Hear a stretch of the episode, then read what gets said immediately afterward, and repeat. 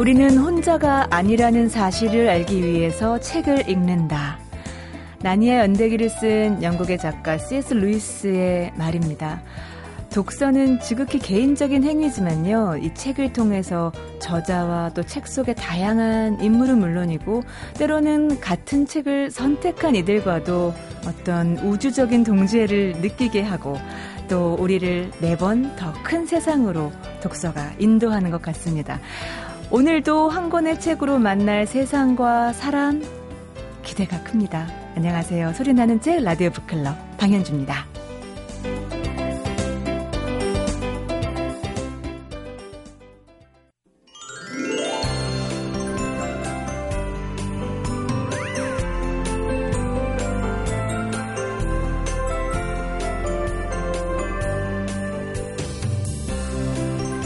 책을 통해서 만나는 사람들은 우리를 때로는 부끄럽게 하기도 하고, 때로는 즐겁게 하기도 하고, 또 슬프게도 합니다. 그런데 한 권의 책을 덮을 때 찾아오는 공통적인 생각은요, 그래도 역시 만나길 잘했어. 이런 건데요. 우리한테 매주 새로운 사람들을, 새로운 삶을 만나게 해주시는 분입니다. 도서평론가 이건우 교수님, 어서 오세요. 예, 안녕하세요. 네. 어, 교수님이 권해주신 책은 정말 단언컨대 만나길 잘했어요. 아유, 감사합니다. 제가 중매장 일어나서야 되나? 오늘은 또 어떤 책을 만나게 되실까요? 아, 제목이 아주 재밌습니다. 뭐예요? 시골 빵집에서 자본론을 굽다. 시골 빵집에 자본론이 전시되어 있다. 이러면 이해가 되실 텐데 빵집에서 자본론을 어떻게 굽죠? 어, 그게 무슨 얘기죠? 네.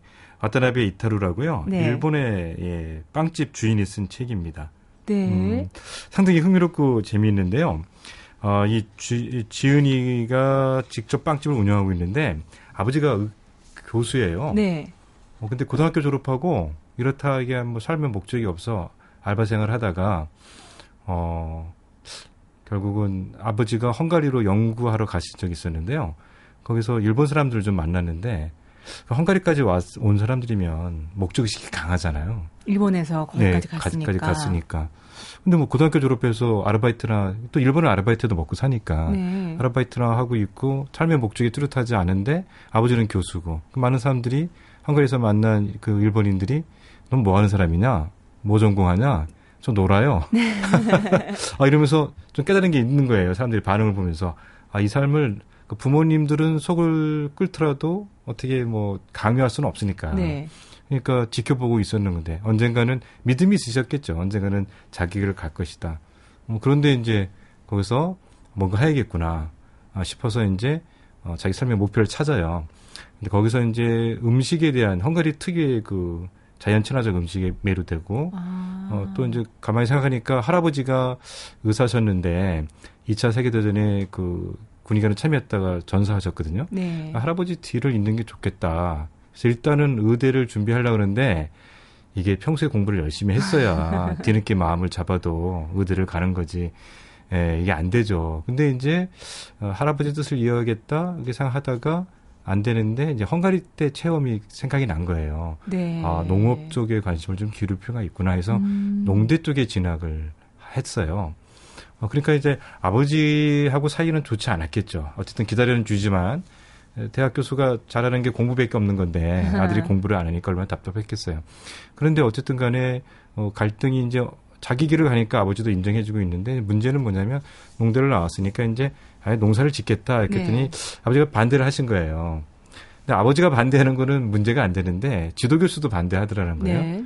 그러면서 유기농물, 유기농 상품 도매상을 이렇게 소개해줘서 취직을 했는데 여기서 그러니까 여러 가지 좋았던 거죠. 도시에서 생활할 수도 있고 일정한 월급도 나오고 좋은 일을 하는 거니까 유기농 네. 도매를 해서 이렇게 유통업을 하는 거니까. 근데 이 회사가 좀 악덕 기업 주가 운영했던 회사였던 거예요. 아, 유기농 회사가요? 네, 그러니까 뭐 예. 얼마든지 원산지를 속일 수도 있는 거고 아, 거래 관계, 유통회사라는 게 거래 관계에서 돈이 오고 가는 건데 직원들이 부정을 저지르는 거에 대해서 어, 문제 제기를 하면 왕따 당하고 아. 이러면서 어떤 삶에 대한 굉장히 환멸감을 느낀 거죠. 음, 그런데 어느 날 잠을 자는데 할아버지가 나타나신 거예요. 네. 예, 얼굴도 뵙지 못한 할아버지죠. 예, 빵을 구하라. 거의 개시적인. 글쎄 말입니다. 이야기를 네. 풀어가는 과정이 재미있는데요. 네. 그 할아버지하고 빵은 도대체 무슨 공통점이 있을까요? 의사셨다면서요? 예. 거기 공통점이 엉뚱한 공통점이 있더라고요. 뭐예요? 균. 할아버지는 병영균과 싸운 거잖아요. 네. 근데 빵은 발효할 때 균이 필요하잖아요. 효모. 효모. 재밌네. 나중에 이제 어떤 그런 네. 공통점을 찾는데, 그러니까 그런 생각은 분명히 있더라고요. 그러니까 아버님이 이제 자녀 교육을 할 때 할아버지가 당신 꿈을 못 이루시고 돌아가신 거잖아요. 네. 그러니까 그분의 어떤 삶에 부끄러운 삶을 살면 안 된다는 가정 교육이 있었던 모양이에요. 네. 그러니까 아버지야 당연히 사회적 성취가 있. 근데 아버지도 잠깐 괴짜예요. 왜냐하면 그 뒤에 아버지 얘기가 나오는데 굉장히 똑똑하시고 연구 업적도 좋아서 이미 교수 자리를 따놓은 어떤 대학원생이었는데 대학생의 여러 가지 연구 비리나 이런 거에 대해서 이게 목청껏 또 내세운 분이에요. 아. 그러니까 대학에 자리했는데 굉장히 오래 걸리신 분이고 그러니까 이렇게 어 전체적으로 보면 집안의 분위기가 정의 가훈이 정의 같아요. 물론 가훈이 정의는 없지만 그 자기 삶 속에서 굉장히 정직하게 살아가는 걸 아버님이 또 원하셨고 그렇군요. 그렇게 예. 살아가신 분이고 하니까 근데 이제 할아버지에 대한 부채 의식이 있어서 할아버지한테 할아버지 이름이 누가 안 됐으면 좋겠다. 뭐 그런 것 때문에 이제 의대 갈 생각도 했는데 결과적으로 할아버지가 나타나셔서 계시를 해준 거죠. 빵을 네. 구워라. 마침 이제 그 유기농 도매상에서 아내감을 만났는데 네. 그 여인도 이제 마침 시골 생활을 하고 싶어 했던 거예요. 우리말로 전원 생활을 꿈꾸는 음. 건데 여기는 조금 더 적극적이어서 네. 어, 그냥 내려가서 사는 게 아니라 내려가서 일을 하는 거였던 거죠. 아. 예, 그래서 이제 이게 잘 맞아서 어, 결국 빵집을 하기로 하고 어, 빵을 직접 예, 이렇게 구워서 장사를 하기로 했는데 어, 처음에는 이스트 쪽, 이스트, 우리 빵을 이스트를 해서 하잖아요. 네네. 근데 이제 이스트하고 천연 효모의 차이를 좀 몰랐던 거예요. 예. 그 이스트라는 것은 원래는 천연 효모가 있는데 이게 사실 효모라는 게 천연 효모라는 게 관리가 안 되잖아요.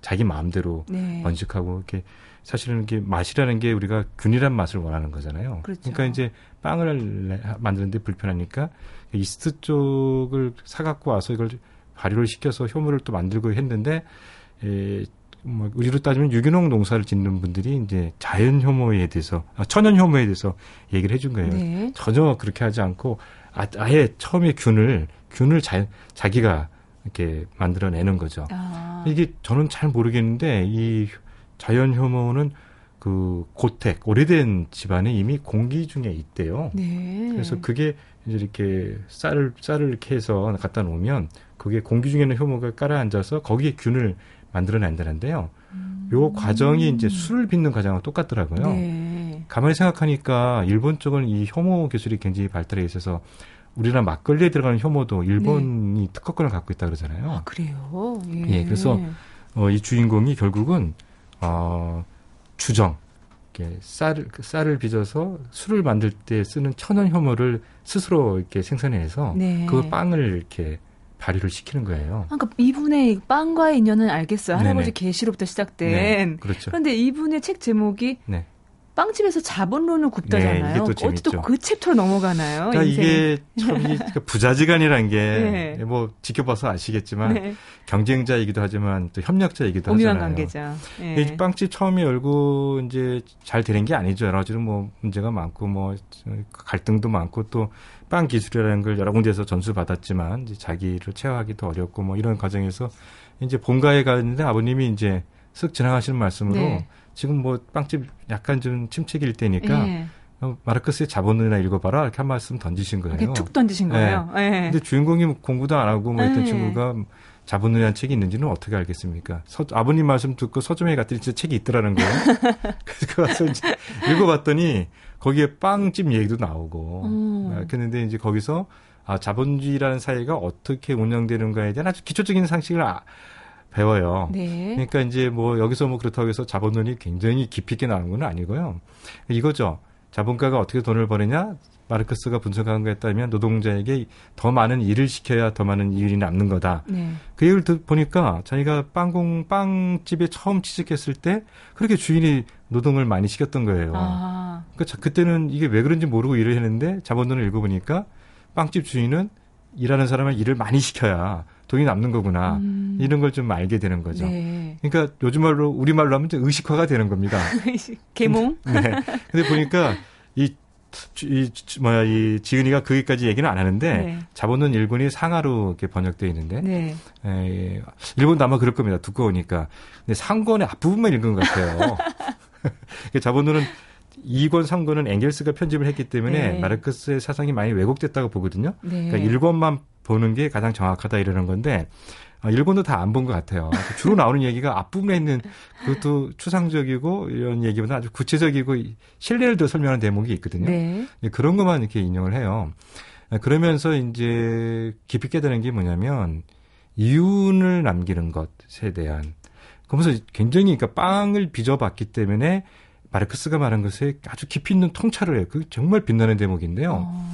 왜냐하면 빵이라는 것은 어 발효는 생명, 그러니까 균이라는 것은 생명체가 건강하면 발효를 시켜주고 네. 생명체가 건강하지 않으면 부패를 시키는 거거든요. 아, 그렇죠. 그런데 이렇게 빵과 관련돼서 밀, 효모 뭐 이렇게 계속 공부하다 보니까 모든 자연적인 것은 결국 부패가 돼 있는 거예요. 네. 근데 그러니까 건강한 것은 썩어야 되는 거죠.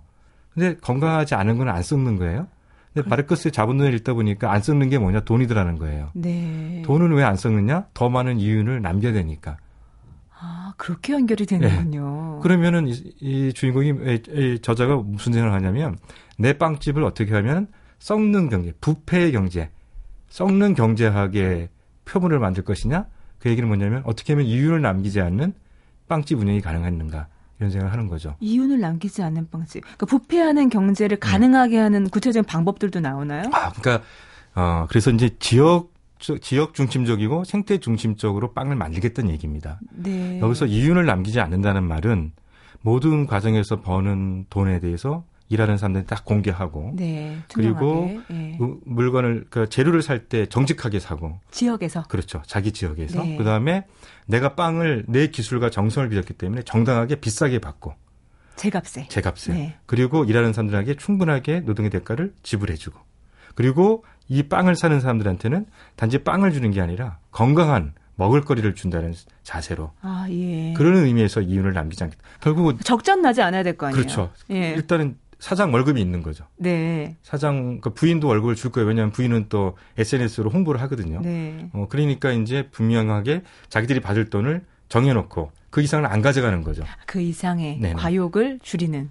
예. 근데도 재밌는 건 뭐냐면 네. 아 1년에 한 달을 쉬어요. 전 직원이요? 네. 와, 좋다. 그래서 빵 만드는 사람들은 빵만 만들면 안 된다는 거예요. 네. 다른 집 빵 만드는 것도 알아야 되고. 그렇죠. 그리고 빵이 빵을 만드는 과정에서 발생하는 많은 관련 업종, 특히 또 여기는 천연혐이니까요. 효모 이런 쪽에 관련된 분들 그리고 사회에 대한 관심 음. 이런 걸 놓치지 않기 위해서는 충분하게 빵집을 운영하는 사람들이 예, 이런 관련 기술이나 사회에 대한 관심 그리고 독서를 하기 위해서는 네. 쉬는 시간이 충분히 해야 되는 거예요. 그리고 아까 말씀드린 것처럼 이윤 남기지 않는 그 빵집 운영이 네. 왜 가능하냐? 네. 임대료가 싸서 그렇다. 아, 시골이니까요. 네. 도시에서 필요한 어떤 임대료보다 현저히 낮고 그리고 일단 엥겔지수 낮을 수밖에 없잖아요. 네네. 거기에다가 이렇게 빵을 중심으로 해서 모이는 관련 업 종사자들 그리고 그 지역 공동체 네. 그러니까 이 책에 나오는 그 한 대목인데 이윤을 넘어서는 어떤 거 음. 빵, 빵을 하나 만, 빵 하나 만들고 빵 하나 팔지만 그 빵을 팔아서 이윤을 남기겠다는 게 아니라 이렇게 이야기가 가능한. 그러네요. 예. 그러니까 우리가 가만히 생각하면 어, 우리의 지금의 이거 그 이제 소상이라는 말이 나오는데 우리 자영업이잖아요. 네. 우리 자영업은 다 프랜차이저고 정리해고 당하거나 이렇게 되면은 퇴직금 투자해서 하는데 그게 몇 개 몇 개월 못 가서 횡포에 네, 네, 망하고 뭐 그래서 농담으로 그 불경기에 돈 버는 업체는 인테리어, 인테리어 업체다 뭐 이러잖아요. 근데 우리 사회가 말이죠. 돈을, 우리가 돈을 소비하고 물건을 만드는 사람이나 먹을거리를 만들어내거나 그걸 쓰는 우리나 정성을 들여서 만들어내고 이윤을 넘어서서 이야기가 가능한 걸 만들어내고 그들의 노동의 대가를 우리가 정당하게 지불해주는 어떤 사회가 된다면 이런 자영업자 하시는 분들이 이렇게 쉽게 망하고 또 우리가 냉소적으로 그들이 만든 먹을거리라든지 물건을 평가하지는 않을 거라는 거죠. 그러네요. 오늘 말씀 듣고 보니까 단순한 이 빵 안에 우리가 살고 있는 이 삶의 다양한 모습들이 다 그대로 담겨져 있는 것 같습니다. 다시 한번 저자와 책 제목 좀 짚어주세요. 아, 네. 1번 저자인데요. 와타나베 이타루입니다. 시골 빵집에서 자본론을 굽다. 우린 집에서 뭘 구워야 될까요? 일단 빵이 좀 먹고 싶네요. 아, 그런가요? 네. 아, 근데 인터넷 주소가 없어갖고. 네, 이건 교수님 고맙습니다. 네, 감사합니다.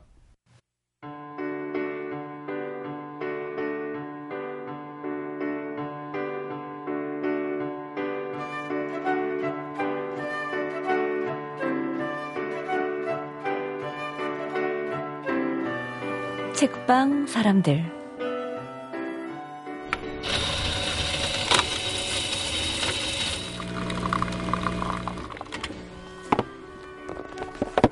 저희 아이가 이 구청에서 일본어를 듣고 있어요. 그래갖고 아이 기다리면서 저는 여기서 책을 보고 그랬거든요. 그리고 이제 안에서 커피도 좀 마실 수 있고 아이가 초등학생이에요. 그래서 아이에 관련된 책을 좀 많이 봐요.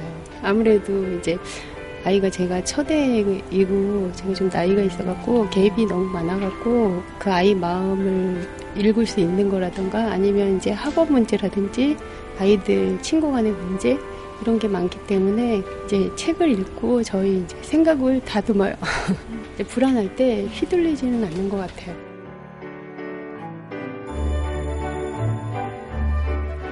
뭔가 모를 때 책한테 물어보면 책은 무엇이든지 대답해주는 것 같아요. 아, 구청 안에도 책방이 있군요.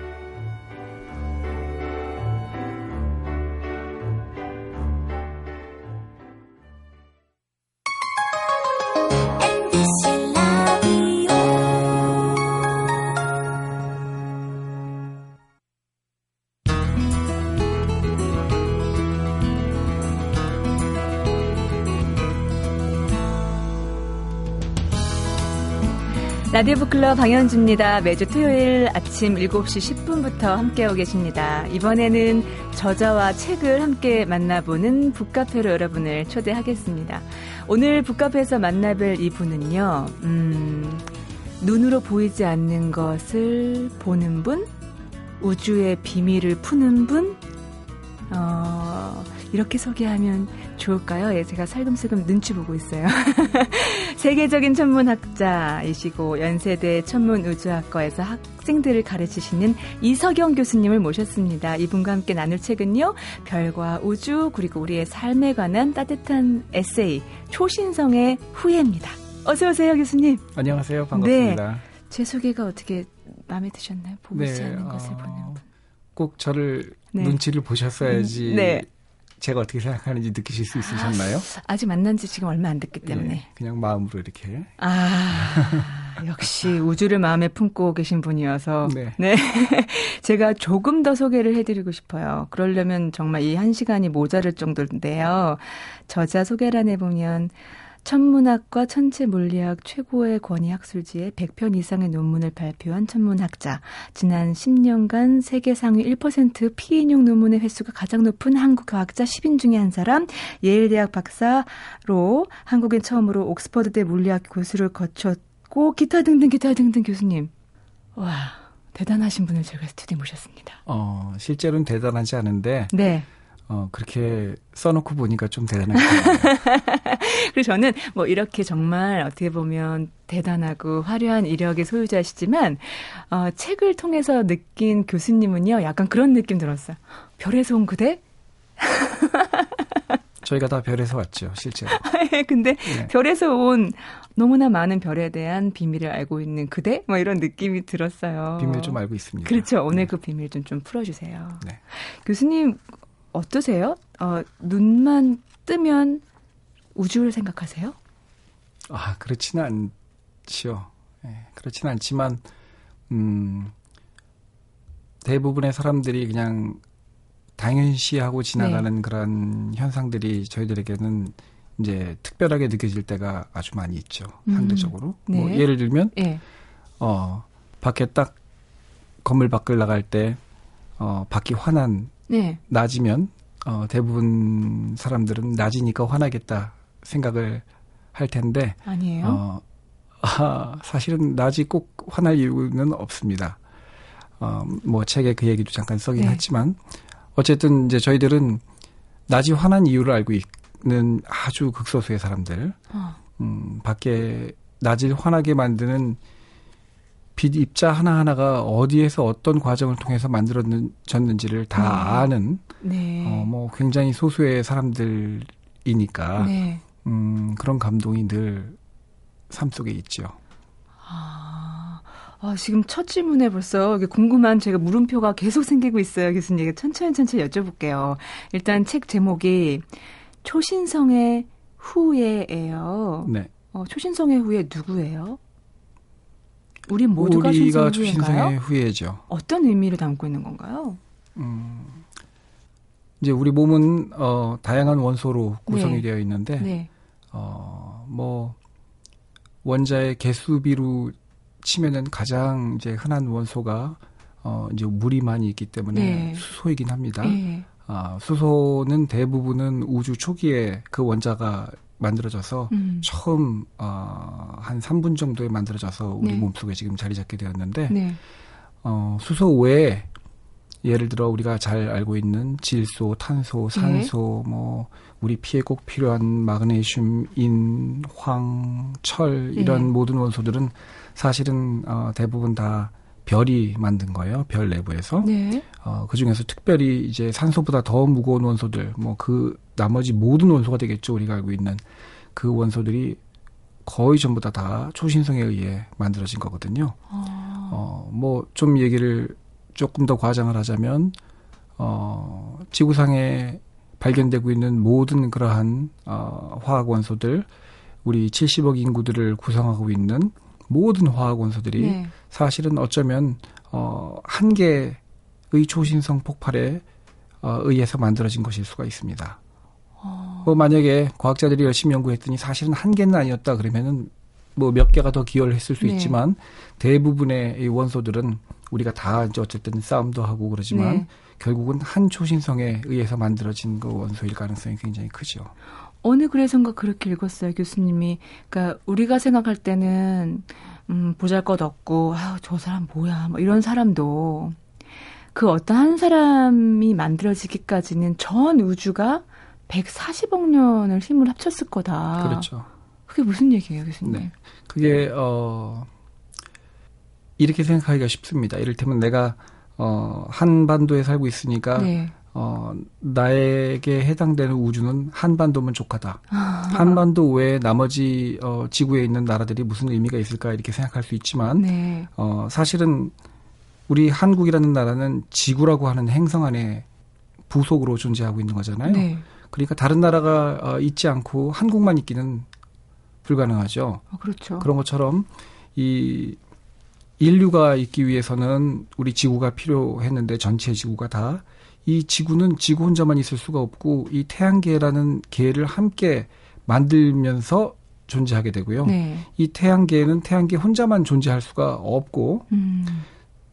은하계 내의 부분으로서 존재할 수밖에 없고요. 네. 이 은하계 내에는 이제 우리 태양과 같은 별이 한 천억 개 정도 있는데 이 은하계조차도 혼자서 우주에 이제 내가 이 안에 생명을 품어야 되니까 존재해야지 하고 하나가 존재할 수 있는 게 아니라 수천억 개의 다른 은하와 함께 만들어져야지만 만들어질 수 있는 아. 은하예요. 예. 그리고 이 모든 것들이 다 어, 이루어지는 데까지는 시간이 이제 140억 년이라는 시간이 필요로 하고요. 그래서 맨 마지막에 결과론적으로 봤을 때 우리는 한반도에서 한 사람의 이름을 가지고 태어나지만 네. 어, 사실은 이 모든 것들이 다 필요했던 거죠. 뻥튀기를 제가 아주 좋아하는데, 어, 화요일마다 저희 네. 단지에 뻥튀기 어, 아저씨가 오시기 때문에 네. 꼭 사가지고 매주 간식을 하는데, 네. 뻥튀기를 제가 열알만 딱 먹고 싶다고 하더라도 일단 한꺼번에 다 튀겨야 됩니다. 아, 네네. 예, 그런 거나 마찬가지예요. 지금 전 우주가 이렇게 광대한 것 같아도 그리고 지구에 살고 있는 우리들은 굉장히 미약하고 미미한 네. 것 같아도 어 70억 인구 아니라 단 한 사람만이라도 만들고자 네. 했다면 만약에 우주에 그러한 목적이 있었다면 네. 우주는 140억 년 전부터 이 모든 일을 다 했어야 했다는 얘기입니다. 교수님 그 오묘한 진리를 뻥튀기로 요약해 주시니까 바로 이해가 되네요. 아, 그런가요? 예, 저희 수준이 그렇습니다, 교수님. 제 수준도 그렇습니다. 아, 그렇군요. 우리 네. 한명한 명이 없으면 안 되는 존재였군요. 어, 논리를 그렇게도 쓸 수 있나요? 그렇다기보다는 네. 한 사람 한 사람 존재를 위해서 전 우주가 다 필요했다는 거죠. 아, 네. 제가 좀 공부가 더 필요합니다, 교수님. 그런 의미에서 다음 질문을 드려보겠습니다. 네. 왜냐하면 저는 이 책을 읽으면서 어, 우리가 궁금해하는 우주, 별 이야기 그런 것 사실 솔직히 제가 아, 기대를 했었어요. 그런데 그 이상의 그 너머에 음, 삶의 이야기가 참 많았고요. 교수님께서 그래서 천문학을 천 문학 이렇게 나눠서 얘기하신다고요. 네. 어떤 의미를 가지고 계세요? 천문학은요, 그런 의미에서? 음, 저도 사실은, 어, 대학교에 들어갈 때 이 천문학이 정확히 뭔지에 대해 어, 제대로 된 이해를 갖지 못한 채로 들어가게 되었어요. 네. 어, 천문학이 그냥 멋지다고 생각을 했죠. 네. 어, 뭐, 그렇다고 해서 제가, 어, 학창 시절에 하늘을 뭐 이렇게 망원경으로 볼 기회가 있었다든지 그런 거는 전혀 없었는데, 네. 어, 그래도 이제 우주를 공부한다는 게 굉장히, 어, 요즘 말로 이제 쿨한, 이제 그런 공부라고 생각을 이제 많이 하고, 네. 어, 그러니까 문학적인 요소, 아주 멋진 사유의 학문, 이제 철학도 할 수 있고 하는 이제 그런 학문이라고 많이 생각을 하고, 네. 대학을 들어갔더니, 아, 불사, 네. 어, 그렇지가 않고, 이제 맨 수학하고 물리, 어, 그런 것만 가르치더라고요. 예. 뭐 진짜 제가 무슨 학과에 들어왔는지 알지 못할 정도로 그런 교육만 이제 그런 훈련만 많이 받고 아 역시 천문학은 기본적으로는 과학이구나 네. 내가 뭘 잘못 알았구나 이렇게 생각을 하고 이제 공부를 했는데 어 이제 공부를 어 조금 많이 하다 보니까 음 그런 과학적인 요소 말고 다른 것들이 이제 조금 이제 느낌이 오기 시작하더라고요. 네. 어 그런 것들을 그 이 책에 제가 조금씩 표현을 한 거고 네. 어, 이제 그런 과정 중에 어, 과학 속에서도 이렇게 이 문학적인 어, 요소가 있고 어, 어쩌면은 많은 과학 중에 천문학은 그러한 그 문학적이고 그런 사유적인 그런 면이 어, 좀 많이 중요하게 느껴지는 그런 학문이 아닌가 이렇게 생각을 해서 네. 그런 말을 제가 했습니다. 일장의 제목도 그래서 그런가요? 나의 우주는 눈을 감으면 더 잘 보인다라고 하셨어요. 네. 진짜요, 교수님? 네. 눈을 감으면 더 잘 보세요? 사실은 제가 약간 그 핸디캡이 있습니다. 어떠냐? 어, 제가 약간 그, 이만큼 살고 보니까 네. 고백을 하건데 제가 과학자가 되기에 적절한, 어, 소양을 다 갖고 태어나지 못했어요. 무슨 의미에서요? 어, 이를테면, 어, 실험 정신이 제가 좀 부족합니다. 네. 그러니까 호기심은 많지만 호기심을 풀어보기 위해 그 실행으로 옮기는 그러한 실험, 실험 정신이 제가 아주 많이 부족하다는 거를 어릴 때부터 느꼈는데 뭐 아니나 다를까 프로가 된 다음에도 그게 이제 역력하더라고요. 네, 겸손하신 거 아니에요? 아니요? 정말로. 그래서 집에서도 예를 들면 뭐, 어, 전구를 갈아 껴야 되면은 저보다 네. 제 처가 먼저 전구를 갈아 껴야 된다고 사오고, 마지못해 나중에 제가 전구를 갈아 끼는 이제 그런 역할을 아. 합니다. 제가 키가 더 크기 때문에. 세계적인 과학자 안 해도 전구를 갈아 끼는군요. 저는 그걸 그렇죠. 당연히 그 어떤 전류를 뭐 그렇죠, 연구해 그렇죠. 가시면 하실 것 같은데. 그럼 참 좋았을 텐데. 네. 예, 뭐, 음, 그런 면에서 제가, 음, 그런 부족한 게 많이 있긴 한데, 네.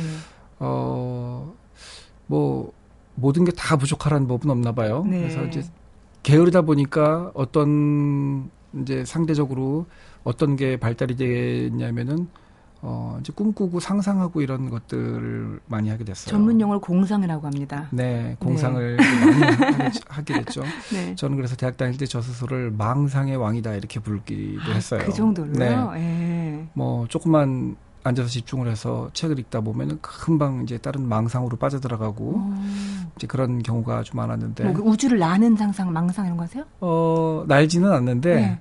어 이를테면 뭐 다른 사람 같으면은 네. 조금 더 어, 현실적으로 의미 있는 계산을 직접 해낸다든지 아, 네. 어, 아니면 실험을 통해서 뭔가 이제 이해를 하려고 노력한다든지 할 때 저는 이제 머릿속으로 그리는 거죠. 이왜 이럴까? 어, 이런 식으로. 음. 어, 뭐 대부분의 생각은 어, 과학적으로 가치가 있지는 않을 거기 때문에 제가 망상이라고 부르는 거고요. 어, 그래서 대학을 들어오게 됐는데 사실은 대학 들어오니 인터뷰부터 이제 환란이 닥쳤습니다. 선생님들이 저에게 어, 천문학에 대해서 기초 지식을 물으셨는데 네. 어, 그건 이제 제가 얼마나 많이 알고 있는가를 물으셨다기보다는 평소에 얘가 정말로 관심이 있는 애였는가를 이제 어, 물으신 거겠죠. 네. 근데 제가 대, 답을 거의 다 못했어요. 음.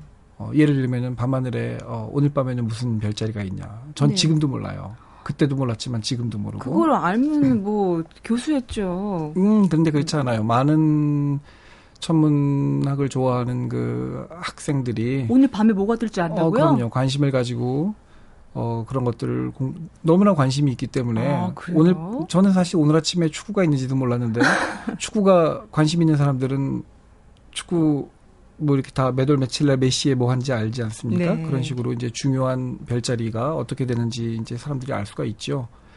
어, 그런데 저는 이제 그러지 못했던 거죠. 네. 근데 반면에 그래서 제가 늘 그게 제 핸디캡이라고 생각을 했는데 어 나중에 그러다 보니까 제 저의 그런 실험 정신이 부족한 그런 것들 때문에 어 관측 천문학 혹은 이런 실험 천문학 쪽에 결국은 일을 못 하게 되고 네. 어 지금도 계속 이제 이론 쪽에 연구를 하게 되는데 음. 이론을 할 때는 어 이렇게 상상력을 많이 동원하는 게 도움이 되기도 하더라고요 때에 따라서 아, 왜냐하면 교수님 제 짧은 소견으로는 우리가 너무 우리가 본다는 것에 제한받는 것 같아요. 우리의 상상력도 그래서 사실은 우리가 보이는 것은 극히 일부분일 거라는 생각 전들 하고 살거든요. 그럼 많이 하시는 거네요. 네. 아 저요? 그럼요. 네. 아니에요. 그래서 어떻게 보면 그 우주에 대해서 연구하시는 분들은 사실 자연의 큰 원칙을 들여다보시는 분들이잖아요. 그 인간이 볼 수 없는 영역까지도 어떻게 보면 상상으로부터 시작을 해야 되지 않을까라는 상상을 해보거든요. 그렇죠. 음, 뭐 대표적으로는 음 요즘 많이 화두가 되고 있는 암흑 물질 혹은 암흑 에너지 이런 것들이 있는데 뭐 암흑 에너지는 아직 어 많은 논란이 있으니까 음 어, 차치하고라도 암흑 물질의 경우에는 지금 어 우주에 존재하고 있다는 것을 대부분의 과학자들이 이제 인정하고 있는 네. 상황인데 어, 암흑 물질은 눈으로는 안 보입니다. 그러니까 눈으로 안 보인다는 의미가 단순히 우리 눈으로 볼 수 있는 가시광선 영역에서 안 보인다는 의미가 아니라 어, 우리가 어떠한 파장을 사용하더라도 동원하더라도 어, 발견해낼 수가 없는 것처럼 보여요. 네. 그런데 단지 그들이 암흑 물질이 우주에 아주 가득 차서 어, 다른 보이는 물질들의 움직임을 다 좌지우고 좌지우지하고 있다는 그런 증거들을 저희들이 많이 갖고 있습니다. 아, 예. 어, 정체는 아직 잘 모르겠는데, 그리고 보이지도 않는데, 그것들의 영향력이 저희들이 느껴지는 겁니다. 아, 예. 어, 그럴 때, 물론 우리가 그냥 안 보이니까 없는 거다라고 얘기할 수도 있겠지만, 이제 탐구 정신을 가진 사람들은, 음. 어, 보이지 않는데 영향력이 있는 것처럼 보이는 이 물질은 무엇인가 네. 연구하게 되죠. 음. 그런데 그 암흑 물질이 우리가 지금 볼 수 있고 감지할 수 있고 정체를 알고 있는 보통의 물질에 비해 우주에는 약 한 여섯 배나 더 많이 있습니다. 네. 그러니까 무시할 수가 없는 거죠.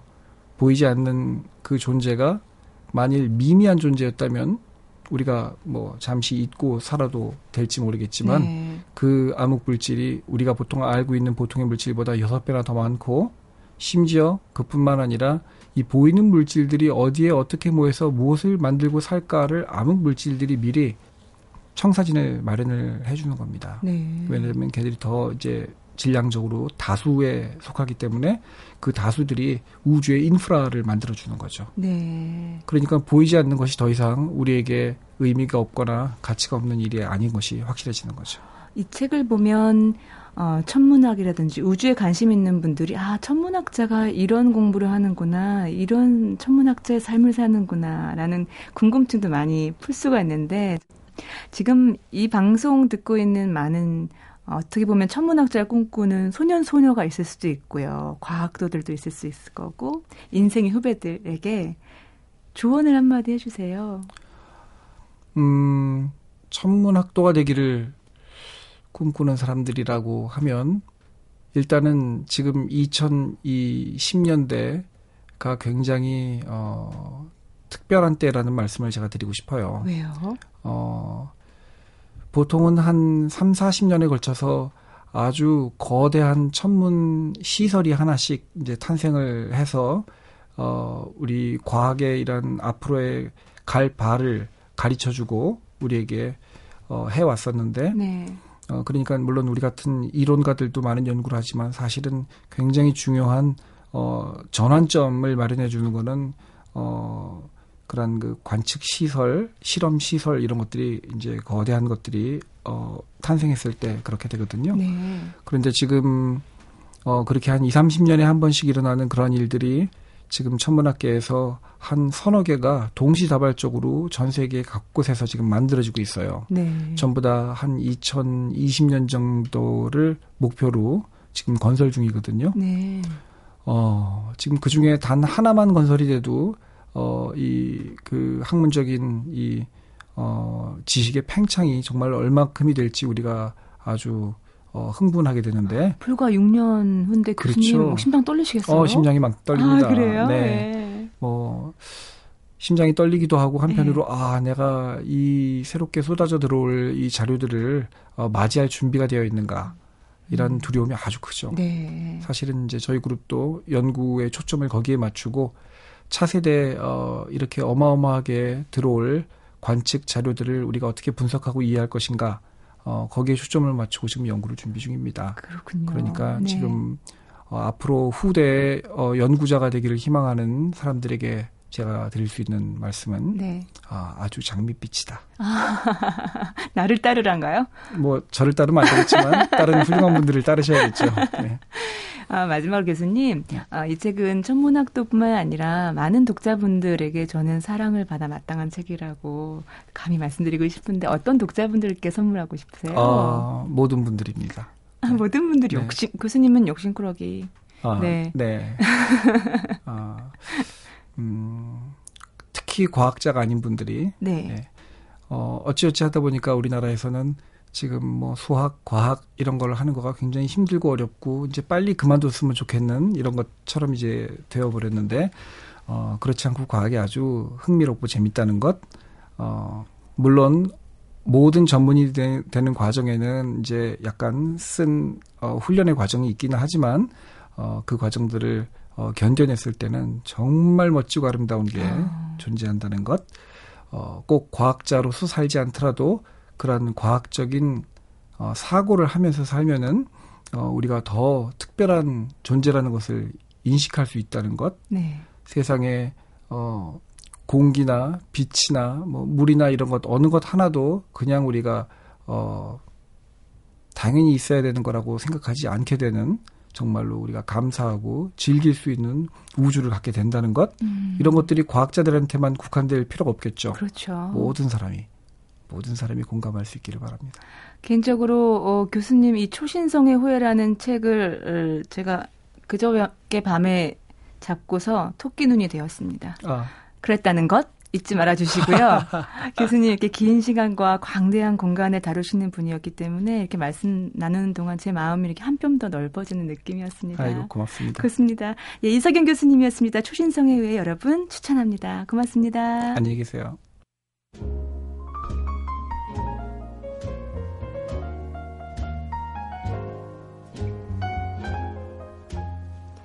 초신성의 후에 그 책 읽기 전에는요, 천문학자가 쓴 책이니까 별 얘기가 대부분이겠지? 이런 생각 싶었는데요. 막상 읽어보니까 그 안에는 정말 별처럼 반짝이는 삶의 이야기가 가득했습니다. 오늘 하루 여러분, 별처럼 빛나는 하루 만드시길 바랍니다. 이 곡은요, 사라본이에요. 스타더스트인데요. 어, 그 뜻이 소성단 우주 먼지, 그리고 또 천부적인 재능, 그 재능이 뿜어내는 황홀한 매력이라는 뜻까지 가지고 있다고 하네요.